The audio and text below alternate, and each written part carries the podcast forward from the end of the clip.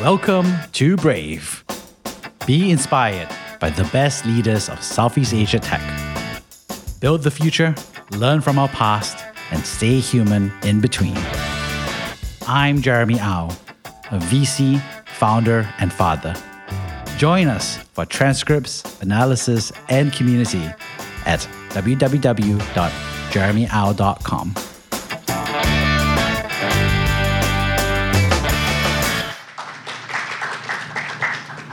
Hi, everyone. Good to see you all on a Saturday morning. Wow, new year, new start. So uh, good to see everyone here on Saturday morning because you know, I think it's just so amazing to see a community come together from such early beginnings. When I was a child, I wanted to be a vaccine researcher. And it took me years to really figure out why.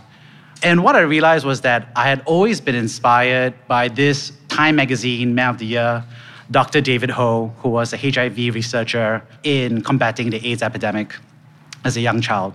I saw that and it resonated with me so deeply that I told you know, my parents, I said, I want to be solving this, right? Global issues and really doing the best I can using science and tech. I think it took me years and years down the road to realize that a big part of it was that this was one of the first few Asians I ever seen on the Time magazine as a child. And I resonated that story because I saw someone that represented a small facet of my upbringing and my background. So, coming back to Southeast Asia and Singapore after so many years in the US, working tech and everything, I realized that I had this hunger for stories of home. Home meaning Singapore, Southeast Asia, brave, the scared, the ups, the downs, that special space that I had felt so many times. And so, in the midst of that pandemic, I set out to do something very simple, which was to record the conversations of friends and acquaintances who inspired me. And I was so, so shocked by actually the depths of the conversation that I never had with my friends and acquaintances. And so many folks talk about the podcast about it being brave, and I say, no, it's, it's really about my personal search for bravery in Southeast Asia, in Singapore. And I am so privileged and honored to be the first listener of the podcast when I record it, and I get to ask the questions that I wish people asked. And for everybody else, you know, I think it's a tremendous moment for everybody to be having a chance to listen in as well. And I was so surprised to see that this really resonated with so many folks, that more and more people will sign up, listen, subscribe, and share their own story or share about how the stories they heard impacted their own lives. And so where that came in together as a team was we said, what are the best, right? You know, what are the best moments, the best highlights that we really enjoy? And where it came down to was we said the best is not the shiniest, it is not the biggest, it is not the fastest. It is about the fact that technology is hard, changing the status quo is hard, and being different in service of a greater good is hard. And being thoughtful about that, being human, and accepting that risk of the ups and the downs, the lefts and the rights, the praise and the criticism, means that there is something tremendously human about being and pushing for science and technology to advance our region, Singapore, our homes, our community, and ourselves.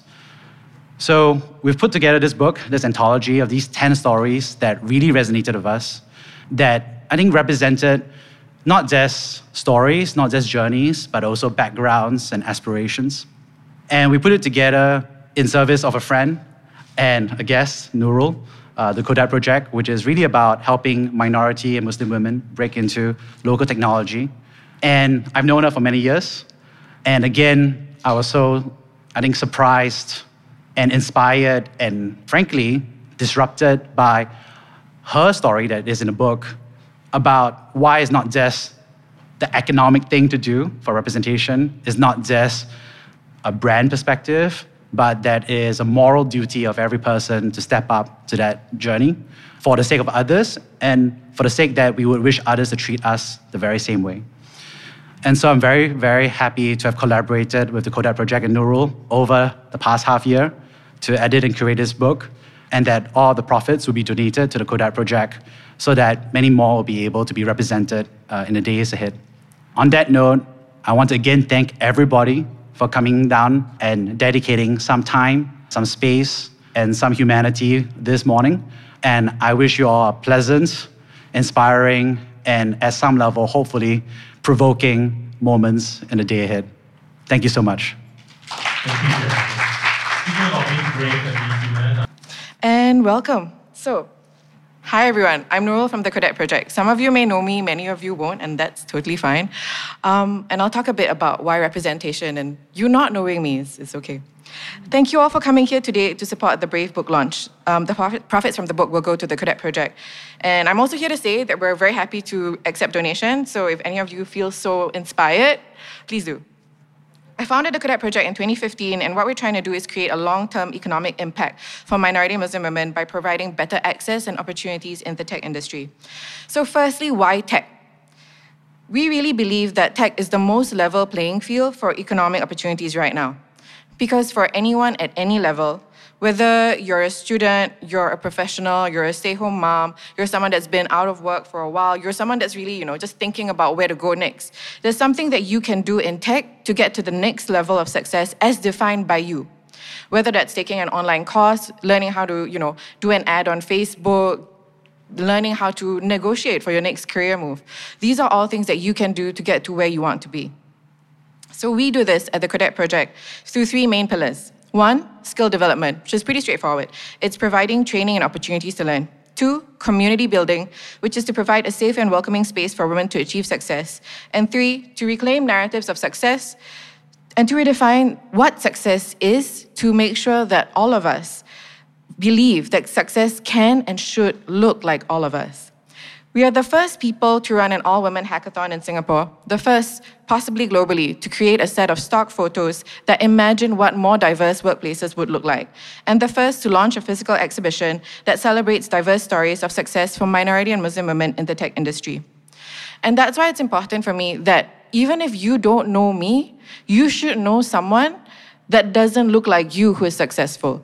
You should know this person and you should be an ally in whatever way you can to amplify the kind of access, opportunity, and success that you have had so that all of us can be more successful and better we're able to do this work because of allies who genuinely believe that access and opportunities should be distributed equally amongst all communities.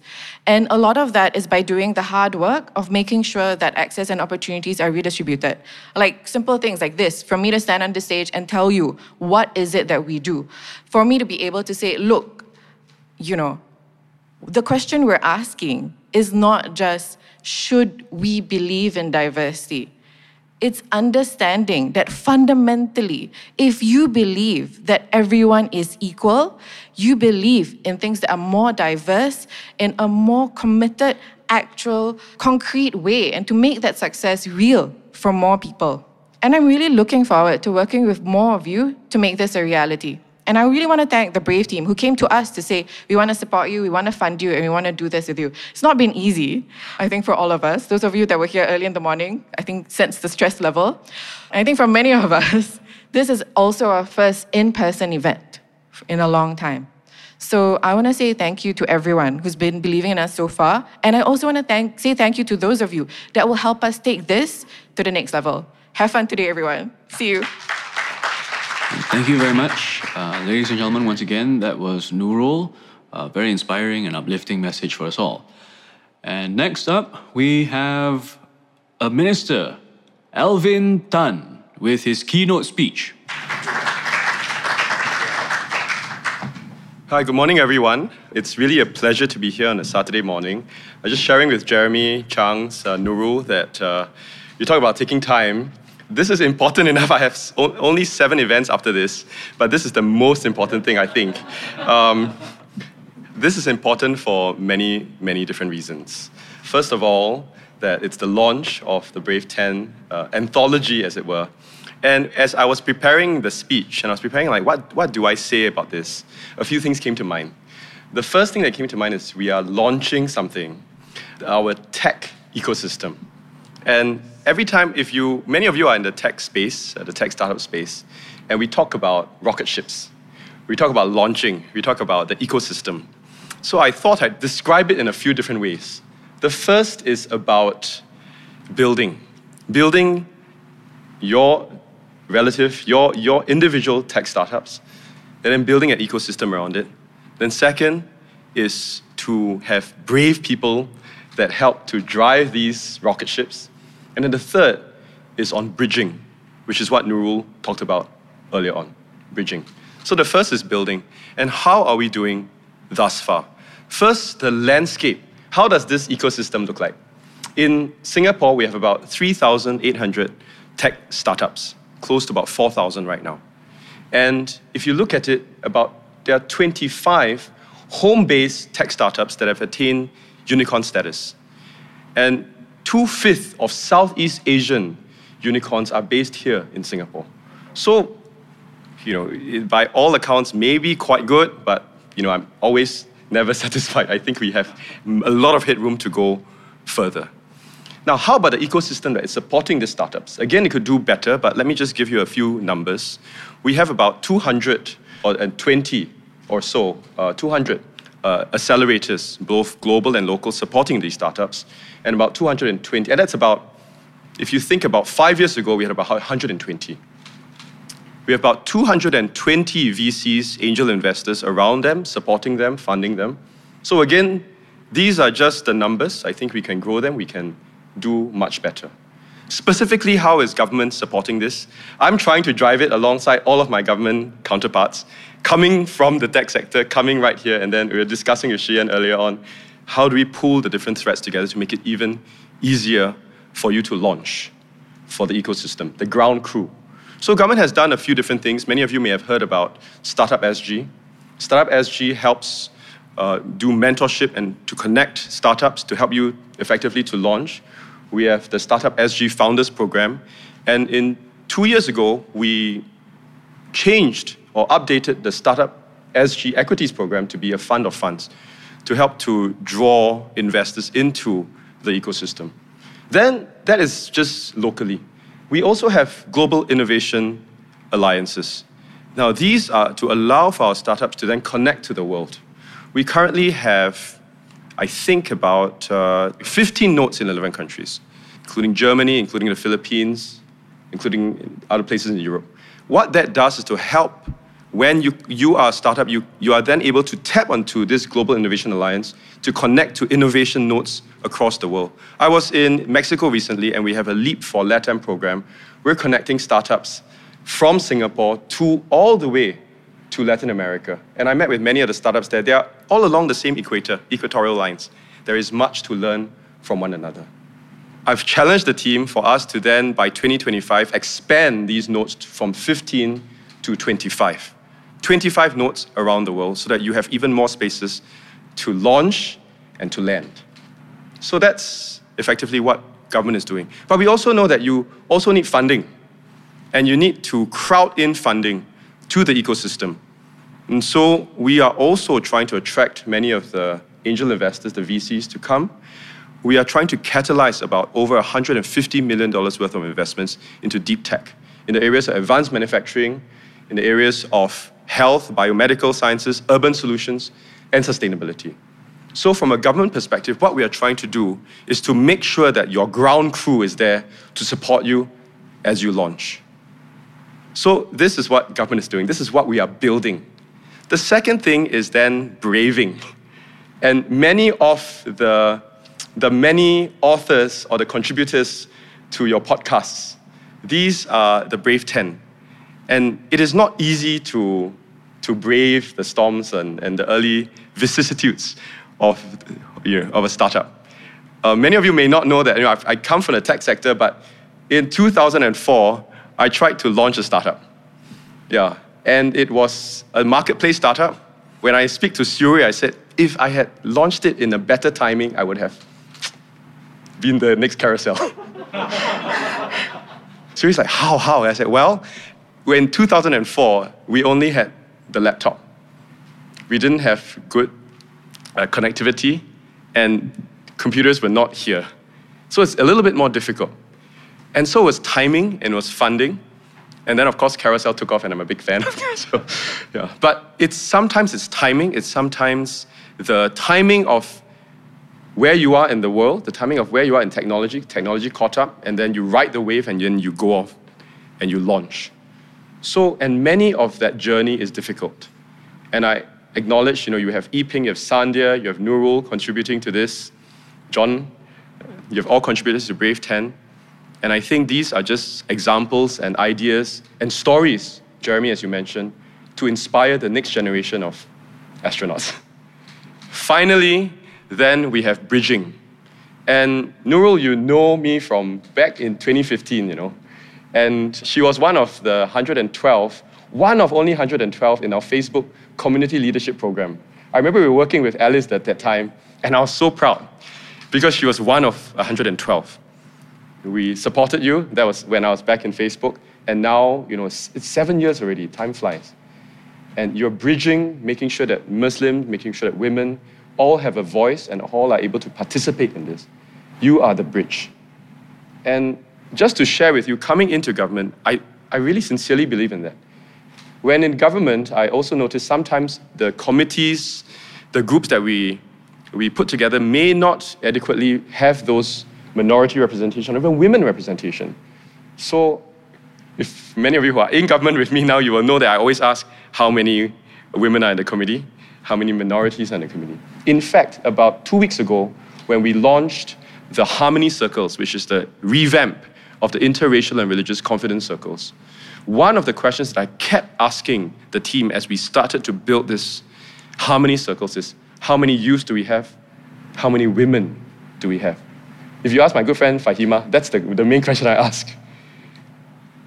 That means that we constantly have to work at it. If we leave this to chance, you will gravitate to the natural order of things. And that is why the Codette project is so important. And that's why I'm so happy that Jeremy, Changs, and the team at Brave 10 are also making sure that the proceeds from the book go to Nurul and the Codette project because we deeply, deeply, deeply believe in this. We deeply believe that in the, the space ecosystem, you need to have very brave astronauts, but you also need to have a diverse team of astronauts so that we can launch and we can build this ecosystem together.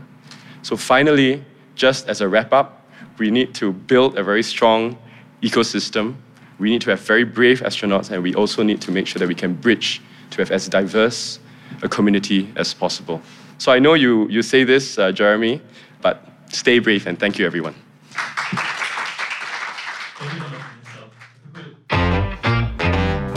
Thank you for listening to Brave. If you enjoyed this podcast, please share this episode with friends and colleagues. Sign up at www.jeremyau.com to discuss this episode with other community members in our forum. Stay well and stay brave.